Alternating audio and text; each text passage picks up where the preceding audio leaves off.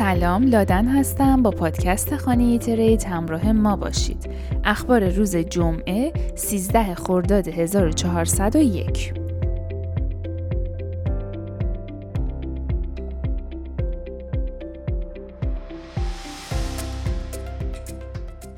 پارلمان ژاپن روز جمعه یک لایحه مهم حمایت از سرمایه گذاران را تصویب کرد که چارچوب قانونی برای استیبل کوین ها را تعیین می کند و این قبیل دارایی ها را به عنوان ارزهای دیجیتال توصیف می کند.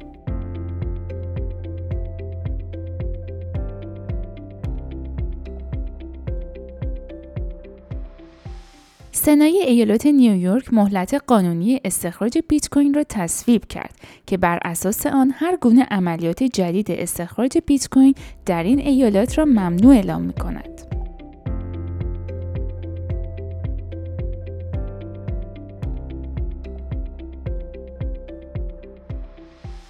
ویتالیک پوشرین یکی از بنیانگذاران اتریوم حمایت خود را از ساختار مدیریتی جدید آلت کوین اپتیمیسم نشان داده و خاطر نشان کرد که پیشنهاد گس اوپی منافع هولدرهای غیر از این توکن را نشان می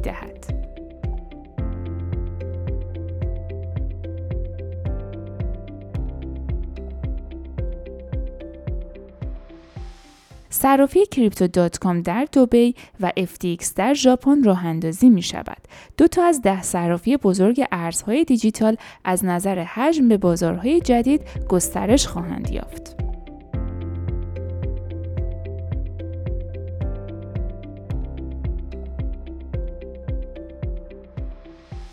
شرکت برق کنیایی کنژن از ماینرهای بیت کوین فراخوانی کرده است تا در راستای اهداف آن حرکت کنند و ظرفیت مازاد انرژی تجدیدپذیر آن را خریداری کنند. کنژن ادعا می کند که 86 درصد از انرژی آن از منابع تجدیدپذیر تولید می شود که عمدتا زمین گرمایی است و از گرمای زمین در دره بزرگ ریفت هست. خبرگزاری محلی گزارش داد که کنژن فضایی در پارک صنعتی جدید خود در اولکاریو دارد که می تواند به ماینرهای بیت کوین اجاره داده شود.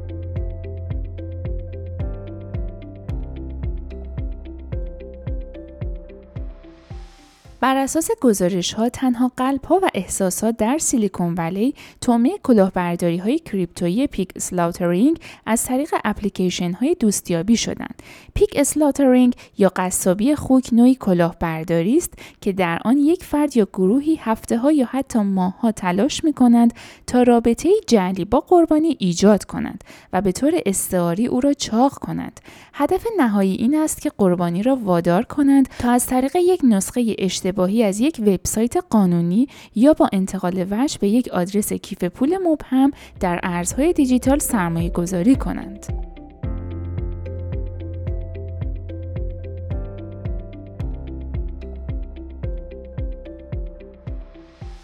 رون کریستنسن یکی از بنیانگذاران پروتکل دیفای میکر دی ای او پیشنهاد تاریخی جدیدی را برای پیشبرد پروژه میکر به شکل نهایی خود به نام The End Game Plan ارائه کرده است که شامل متا دی ای او ها، توکن های حاکمیتی جدید و نسخه دیگری از اتریوم مصنوعی است.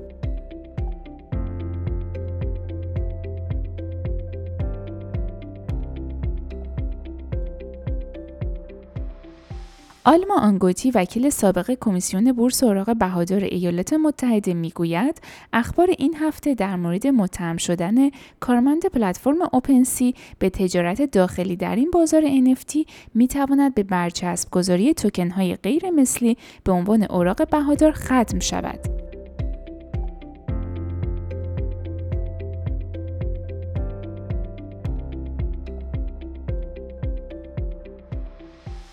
کاردانو در طول هفته گذشته نزدیک به 50 درصد افزایش یافت. این افزایش چشمگیر نشان می دهد که سرمایه گذاران همچنان به کاردانو علاقمند هستند.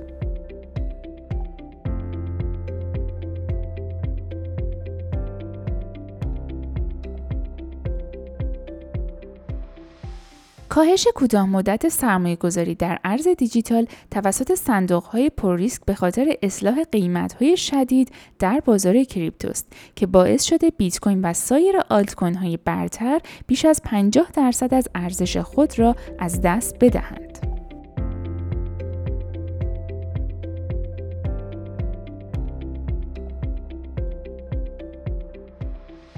ورود شرکت آلکمی به سولانا قطعی شد.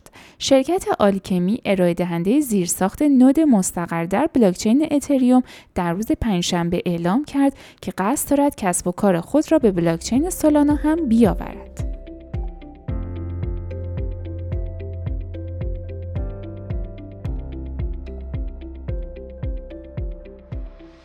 بعد از سقوط پرسرصدای اکوسیستم ترا که باعث شد بسیاری از سرمایه گذاران ضررهای هنگفتی را متحمل شوند حتی ادی دوکوان مؤسس بلاکچین ترا را مقصر این فاجعه می‌دانند و او را کلاهبردار مینامند دوباره توجهات نسبت به شرکت ترافورم لبز جلب شده زیرا این شرکت مسئول توسعه آلت کوین ویران شده لونا متهم به پولشویی شده است.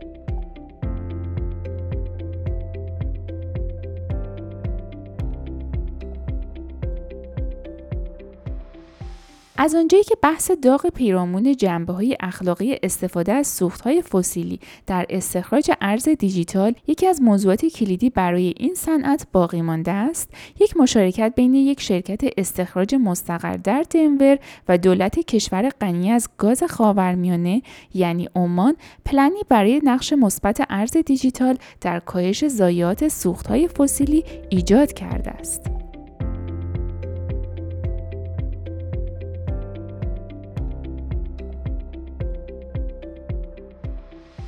واکنش جامعه ارزهای دیجیتال به نامه ضد کریپتو ارسال شده به قانونگذاران ایالات متحده. افزایش لابیگران ارز دیجیتال اخیرا باعث تلاشی از سوی افراد ضد کریپتو در فضای فناوری شده است تا از طریق نامه ای از قانونگذاران بخواهند در برابر نفوذ حامیان بلاکچین مقاومت کنند. و خبر آخر دولت کره جنوبی اولین سرمایه گذار دولتی متاورس خواهد بود. ممنونم که همراه ما بودین. خوشحال میشیم که ما رو به دوستانتون معرفی کنید. تا اپیزود بعدی خدا نگهدار.